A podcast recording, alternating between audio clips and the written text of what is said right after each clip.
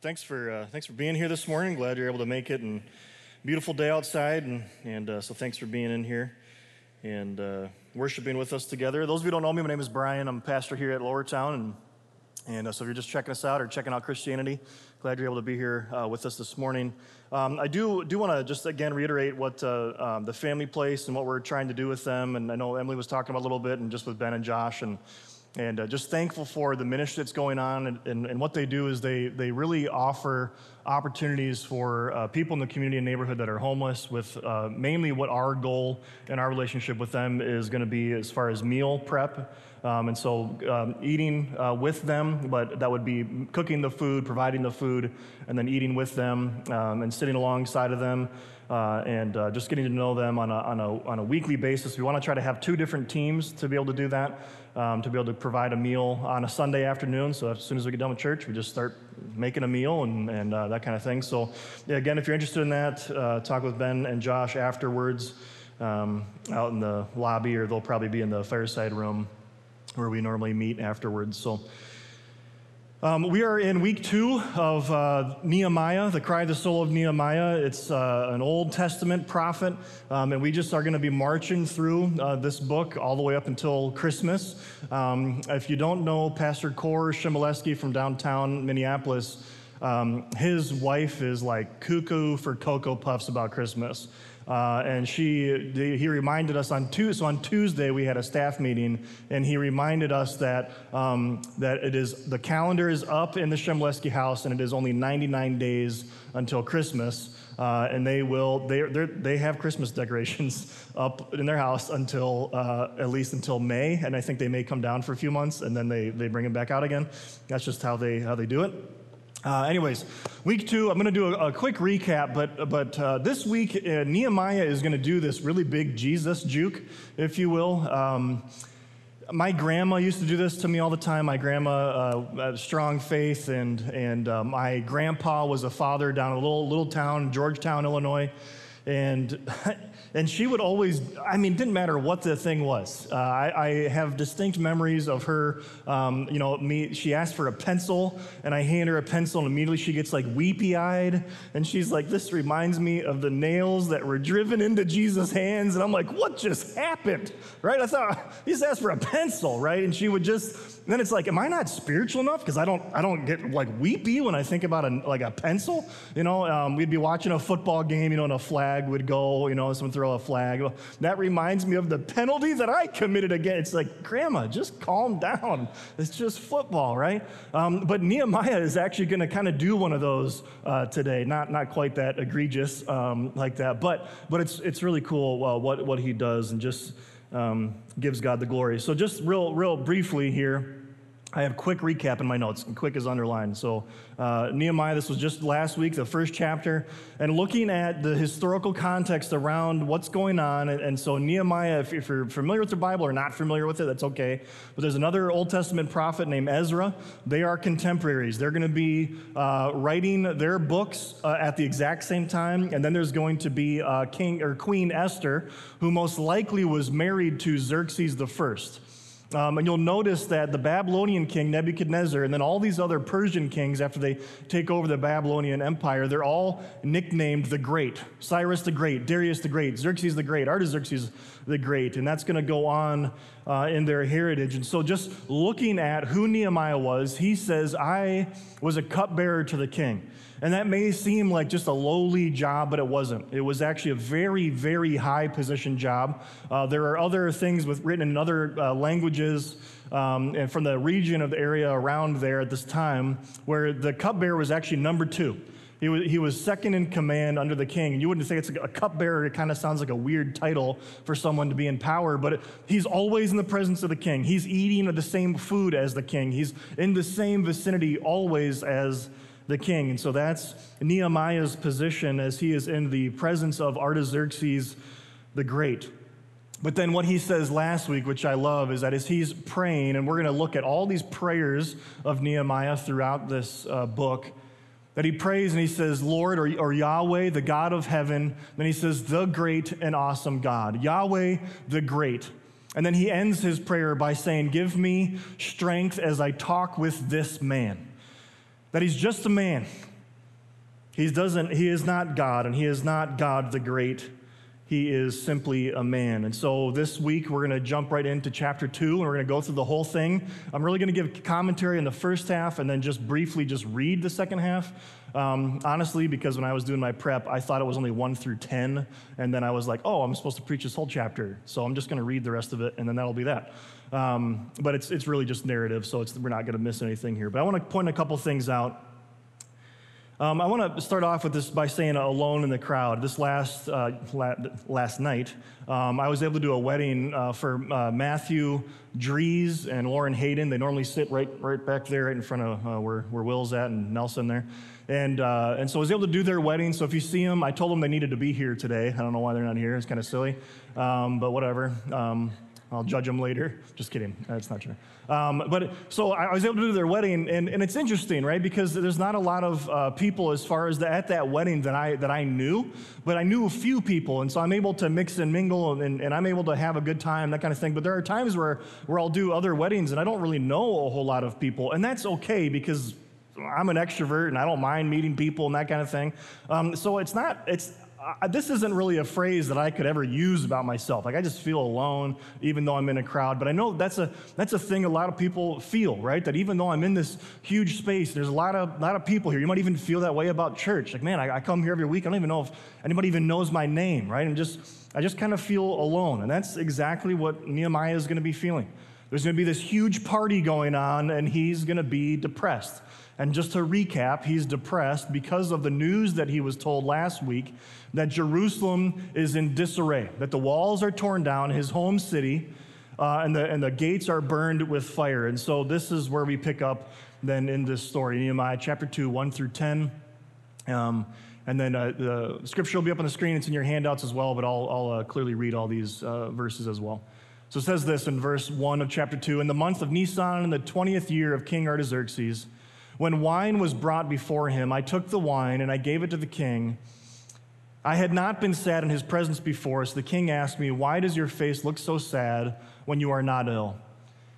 This can be nothing but sadness of heart." And so I just want to make a couple comments on this paragraph, just a little bit of context. And so it says that when wine was brought before him, in a lot of other translations and what it seems like within the Hebrew, and I'm not a Hebrew scholar, but other Hebrew scholars have told me that this was that wine was continually being brought before him. All right, there's some huge celebration, some huge party. And so Nehemiah's job, his job is to constantly bring this wine in front of the king and the food in front of the king. And so he's going in and out of the presence, but the king notices something about him, which obviously shows how close they are, that just by his countenance, something's wrong. And so I just want to read from one commentary. He says this: "The king had noticed that Nehemiah's change of appearance and asked Nehemiah a few questions about it. It was important to him that his cupbearer should not move around the festival with a gloomy face," right? He's a party pooper, right? Right here at this part. And Artaxerxes saying, that's not okay, right? We're supposed to be celebrating. I don't know what the context, I don't know what they're celebrating, but they're having some kind of party. And he said, you shouldn't be gloomy here. And all the people were enjoying the party. Why should his cupbearer spoil the party? Why are you so depressed, he asked, or literally, why is your face so bad, right? I love that. So next time someone looks sad, looks a little depressed, a little lonely, just go up to them. They'll get it. They'll understand. Why is your face so bad? Don't do that. They might take that the wrong way. I might start using that on some of you because you'll get it, but... All right, so then he, just in this context, again, he's going to be afraid, right, and be very afraid. I was having like some Scooby-Doo flashbacks when I was writing this, apparently, but he's supposed to be afraid, or why is he afraid, right? And because he explicitly says this in his narrative as he's writing down, I was very much afraid. And quite honestly, he had good reason to be afraid of this king. I was doing a little bit more digging and research on Artaxerxes the First. And so here's just a drawing of him. And this is not Nehemiah, the one in the red they're bowing down. It was some other general and some popular story that happened within Artaxerxes' reign. But what's fascinating to me was how Artaxerxes got his crown. He was the son of Xerxes, which would normally you'd think, yep, okay, heritage. He's the son. He becomes king. That's not what happens with him. There was a certain captain of the guard or someone that was in charge of the army who actually murdered Xerxes the first, his dad. And so Artaxerxes challenges him to one-on-one, hand-to-hand combat for the throne. And when I say hand-to-hand combat, I don't mean like sword and shield. I mean hand-to-hand. And he ends up killing this man with his bare hands to become king, okay?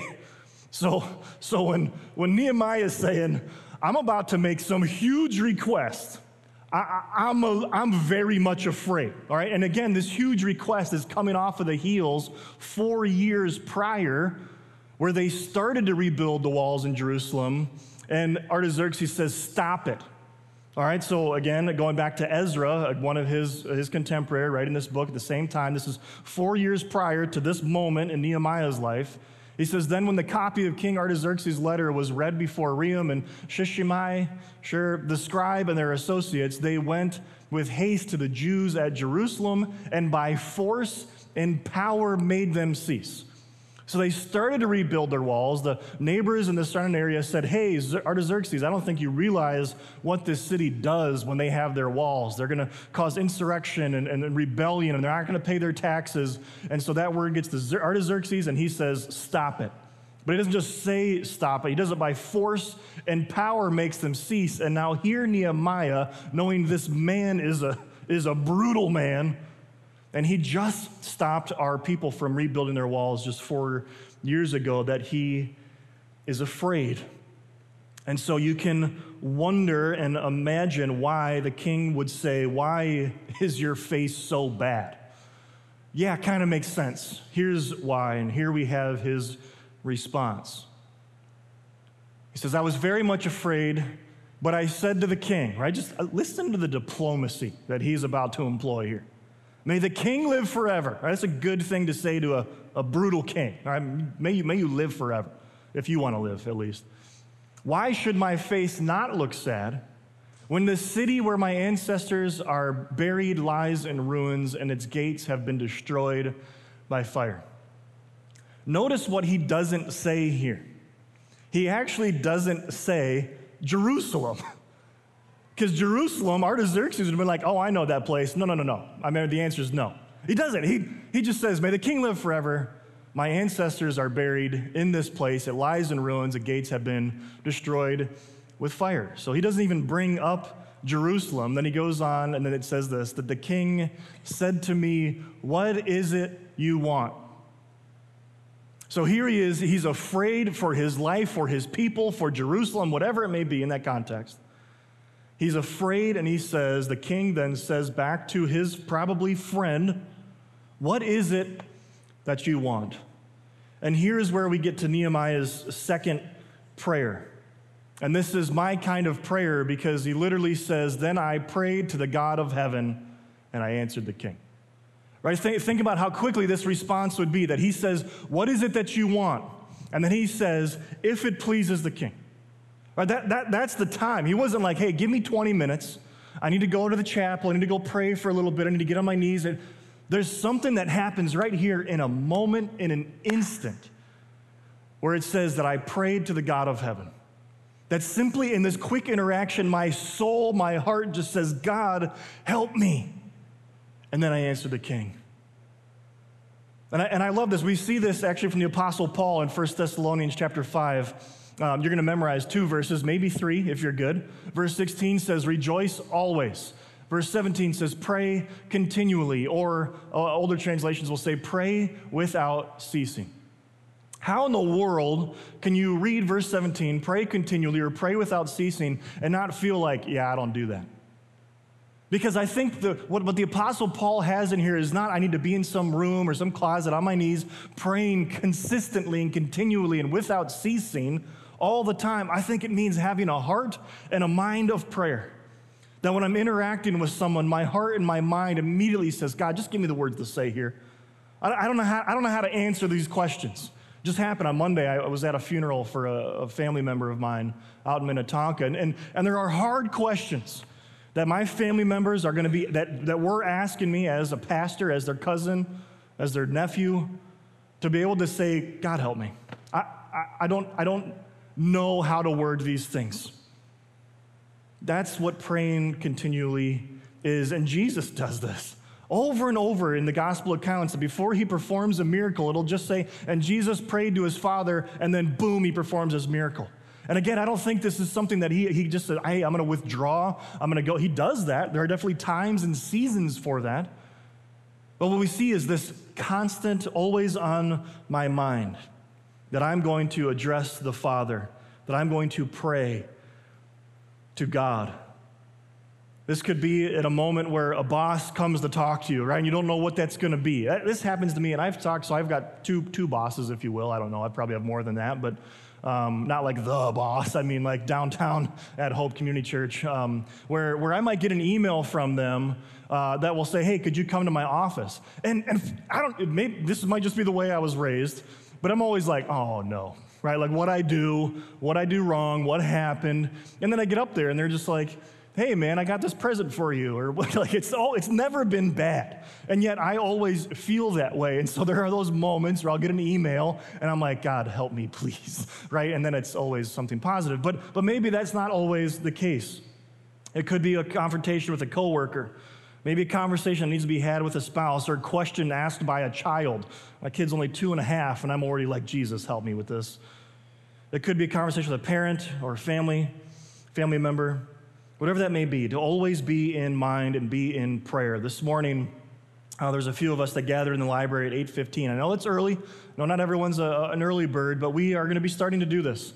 To join us for prayer at 8:15 in the library. It's just straight down this hallway right here. There's a little red sign that says library.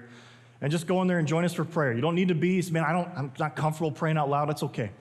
Just pray to yourself as some of us others pray, and with just 15 minutes from 8:15 to 8:30, we would love to have you join us in that. And this isn't just because Jesus has been like, you need to pray early for 15 minutes before church or he won't bless you. That's not the case. But historically, when you look at any great movement that God and his Spirit has moved in our country or in the world over the last 2,000 years, it is always bathed in prayer. It's always bathed in prayer. There's never been a time in history where some huge movement has started within a revival and people coming to Jesus and cities are changed. And it was like, yeah, it was the strategy. The strategy changed this city. It's never been that. It's always been prayer and God using us, in spite of our strategies, in spite of what we think is a good idea. He just blesses it. That's not to say that if we pray, God will start some movement.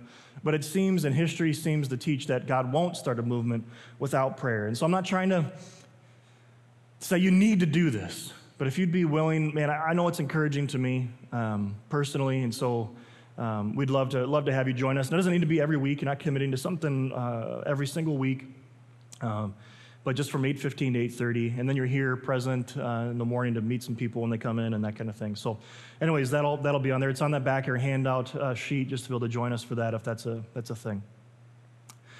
Then we're going to see here that Nehemiah asks for a cookie. There's a little booklet, a little children's book that I read to Henry every once in a while called, If You Give a Mouse a Cookie, He's Going to Want a Glass of Milk. And so here we're going to see this first front ask from Nehemiah to the king.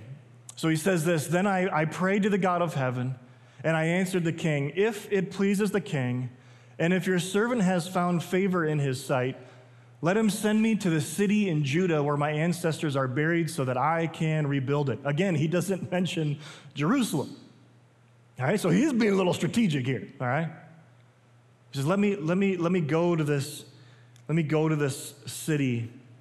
Then the king, with the queen sitting behind him, and that simply could just be that there was an eyewitness, or there was another testimonial, someone that could say, yep, nope, the king said that this could happen, or simply that within their culture, the Persian culture, the queen was actually a really big deal.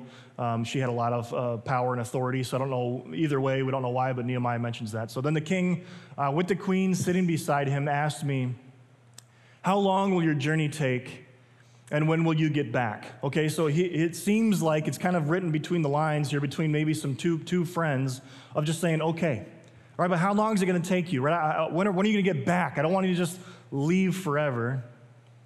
And so Nehemiah, it says, it pleased the king to send me. right? So there's something within his voice or how he worded that Nehemiah says, I'm good, that he's going to let me do this thing. So it says, I set a time. We don't know exactly how long the time was, but you can imagine his countenance, the fact that he was so depressed about the city being in ruins that it probably wasn't a long time before he set out to go do this thing. And then when he said he would hopefully come back.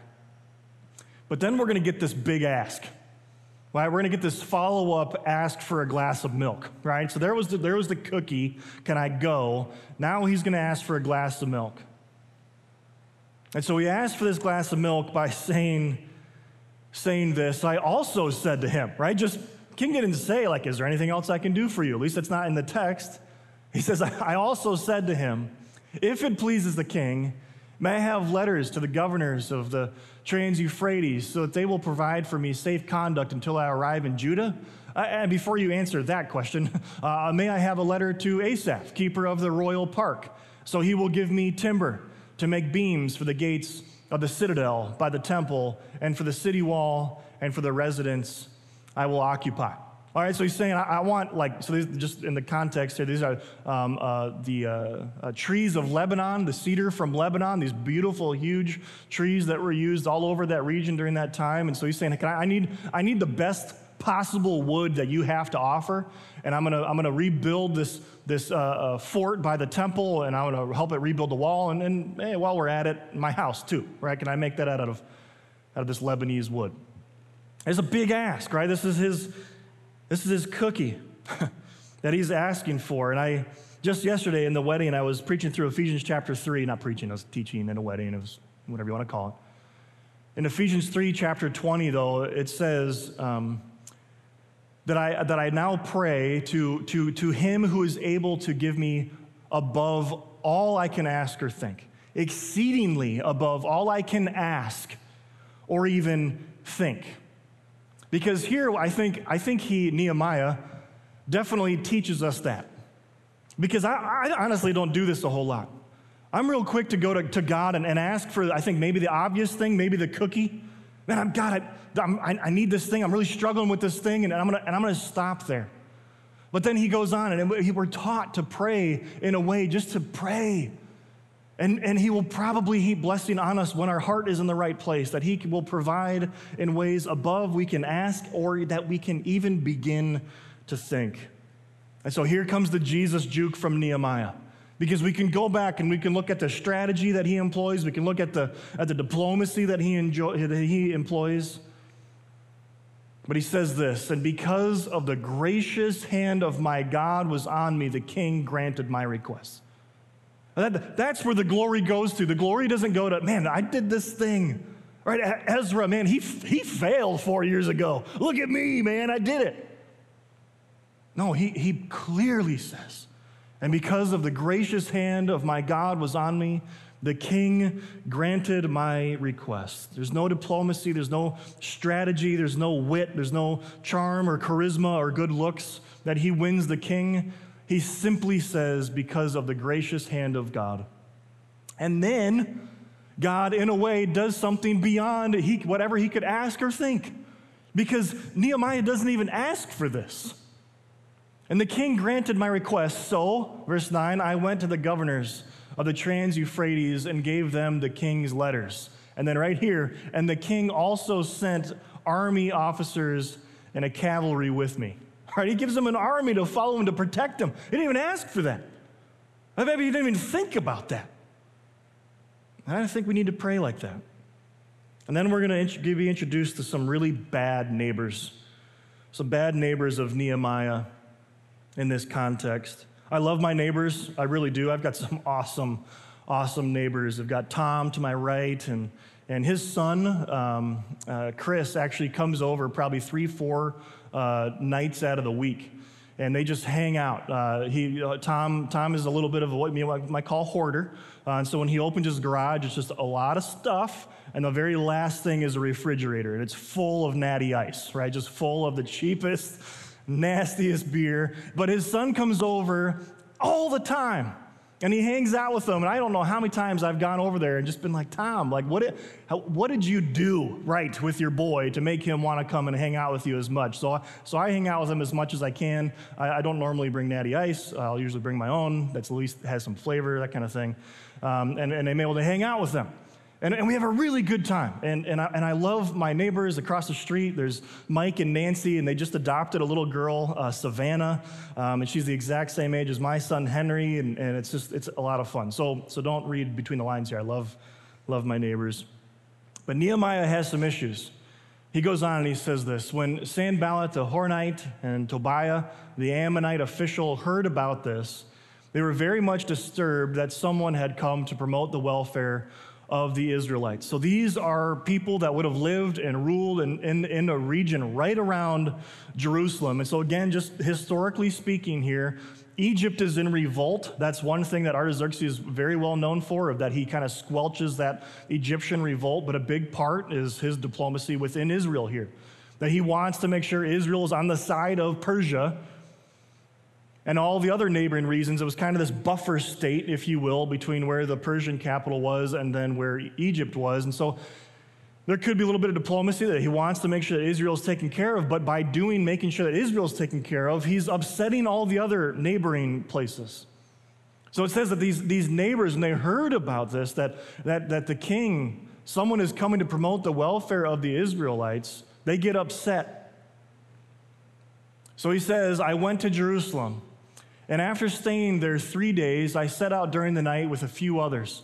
I had not told anyone what my God had put in my heart to do for Jerusalem. And there were no mounts with me except the one that I was riding, no horses. And by night, I went through the valley gate toward the Jackal Well and the Dung Gate, examining the walls of Jerusalem, which had been broken down, and its gates, which had been destroyed by fire. Okay, so he's just doing a little recon here. All right, he's saying, what was told to me when I was back in the king's presence, is that true? Is it really that bad? And clearly he notices that it is. Verse 14, then I moved on toward the fountain gate and the king's pool, but there was not enough room for my mount to get through. All right, so clearly the gates were in such disarray that his horse wouldn't fit through the hole in the wall to be able to get through. So verse 15, so I went up the valley by night, examining the wall, and finally I turned back and re-entered through the valley gate. The officials did not know where I had gone or what I was doing, because as yet I had said nothing to the Jews or the priests or nobles or officials or any others who would be doing the work, okay? And there's not really any reason why he's trying to be secret. I think he's just not trying to make a big scene of it, of him showing up. Verse 17, then I said to them, you see the trouble we are in. So this is going to be the Israelite, the Jewish officials that he's talking to. I said to them, you see the trouble we are in. Jerusalem lies in ruins, and its gates have been burned with fire. Come, let us rebuild the wall of Jerusalem, and we will no longer be in disgrace. Remember last week we talked about how they were in exile, right? They had been dispersed all over the known world. And then Cyrus, under his leadership, under Cyrus the Great, the first king of Persia, he allows the Jews to go back to Jerusalem, and that's where they're supposed to be. That's their promised land. That's where they're supposed to be happy and enjoy the covenant of God on their people forever, and yet they're still being oppressed. They're still under the rule of a foreign government. They're saying, I know we're here, we're where God said we should be, but something's still not right. It still feels like we're in exile. And so that's why he says, we will no longer be in disgrace. So Nehemiah is saying, there's got to be something. It can't just be inhabiting the land. There's got to be something about this external force that's occupying our space that we need to be delivered from them, and then maybe we'll be free from exile. But as we looked last week, that's still not going to be true. It's not going to be true of total freedom from exile until Jesus sets Israel free and sets us free along with them. So then they replied, let us start rebuilding. So they began this good work. But when Sanballat the Horonite and Tobiah the Ammonite official and Geshem the Arab heard about it, they mocked and ridiculed us. What is this that you're doing, they asked. Are you rebelling against the king? Right? Again, because they're remembering the letter that king had sent 4 years prior. And I answered them by saying, and again, right, he could use a lot of strategies here. Oh, see this letter? The king told me all these different things. He said, no. The God of heaven will give us success. We, his servants, will start rebuilding. But as for you, you will have no share in Jerusalem or any claim or historic right to it. He's saying this is going to happen. It's not because of our good work ethic. It's not because of our strategy. It's not because we've got people who are really good master builders and we're going to get this thing up before you even know what's going on. He just says the God of heaven will grant us success. So when we think about prayer, just in conclusion here, when we think about prayer, what I remember and what I'm reminded by, especially in this story, is I was really prepping this sermon. There was kind of one way I was going, and then I just got so convicted by some of the things that Nehemiah does here. That when we think about our prayers, it doesn't seem like God puts a lot of stock in exactly what we pray, but he sure puts a lot of stock in who we're praying to. Who are we praying to in our times of need? In our times of when we feel like our walls metaphorically are broken down, when we feel like there's just no help here, can we shout out and say, God, help me? Nehemiah is a historical person. He's a person that we read about, that we can read about, even outside of the Bible and extra biblical sources. But he's so much more than just a prophet. He's so much more than some cupbearer that was in authority, that was before the king, that we just read this story about his prayers. Yet we can learn about prayer, but there's this really cool thing that I've learned over the years called prophetic performance art. That there's some things that prophets will do in the Old Testament that just seem very mundane. But then as we look at it through the lens of Jesus Christ and we look back at the things these prophets were doing, we go, whoa, they did that thing because that's what Jesus was going to do. So in Moses, and for example, we just went through Exodus for a long time last year, and as we go through Exodus, we see all the different things that Moses, he's interceding for his people between God the Father and the Israelites, that he's going into the Holy of Holies, that he's in the presence of God, all these different things that he's doing. That he makes this serpent that's going to be held up on a staff, this bronze serpent. People, all they have to do is look at it and be healed. And Jesus then is later on able to say, the same way that serpent is raised in the wilderness, so must the Son of Man be raised. That there's all these prophetic things, and just by them doing them, point and scream to Jesus. And that's exactly what Nehemiah does here.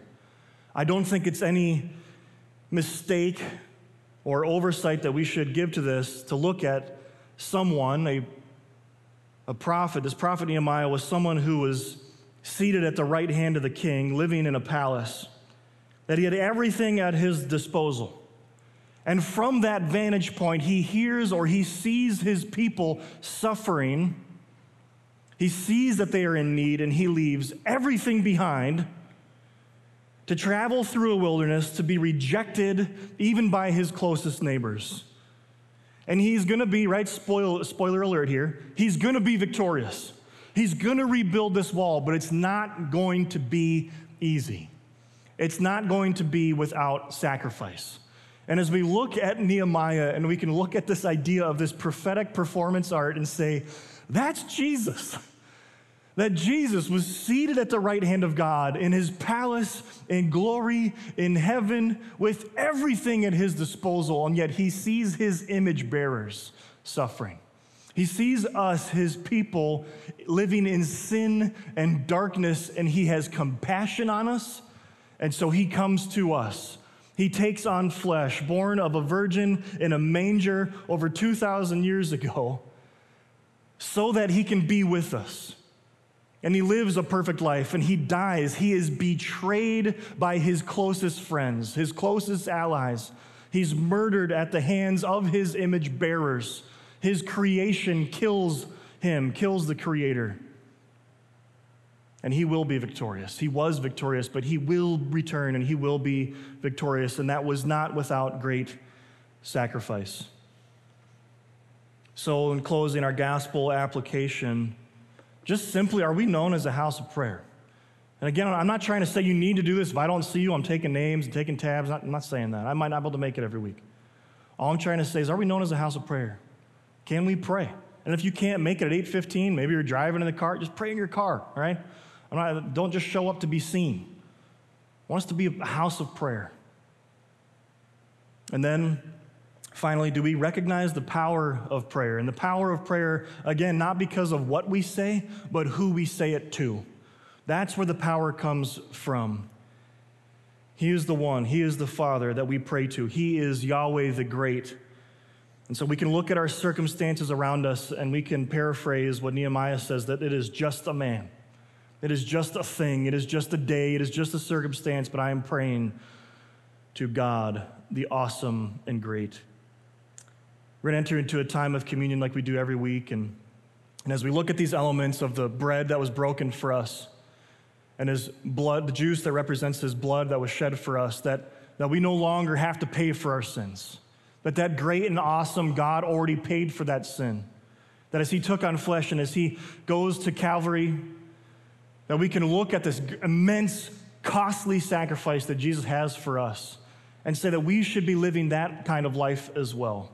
Not to earn some brownie points with God or maybe like make Jesus love us more. That's already done. He already came. He already died for us. He can't love us anymore. So we take these elements to remember what it is that Christ did for us, to remember His life of someone who was in power and authority, living in a palace with everything at His disposal. And He saw you. He saw you and loved you enough to take on flesh and to die for your sins and for my sins and for all who would put their faith and trust in Jesus. And so as we take these elements, all we'd ask is that you're a follower of Jesus. You might not be part of this church or any church. This might be your first time, but maybe this is the first time you say, man, if that's what Jesus did for me, then yes, I'm in. And today could be your first opportunity to have communion with this church family and this body. There's a gluten-free option over here on your right if that is a dietary need. Will you close with me in prayer? Heavenly Father, thank you, great and awesome God. God, I pray that as we, your people, your bride, God, I pray that we wouldn't take your blessings for granted. As we look around in our culture and our society and quite honestly, God, when we look at the global situation, as Americans, we're doing quite well. The fact that I can stand up here with a microphone on and say the things that I just said without suffering persecution is nothing short of your grace and your mercy. So God, I pray that we would rejoice in who you are, that it is your doing. It is your Spirit that moves.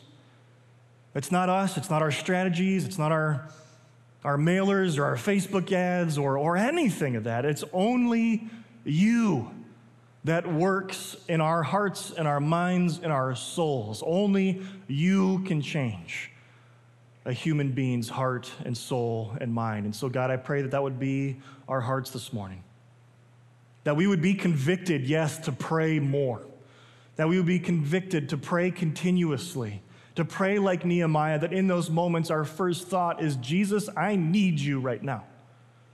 So God, we do need you.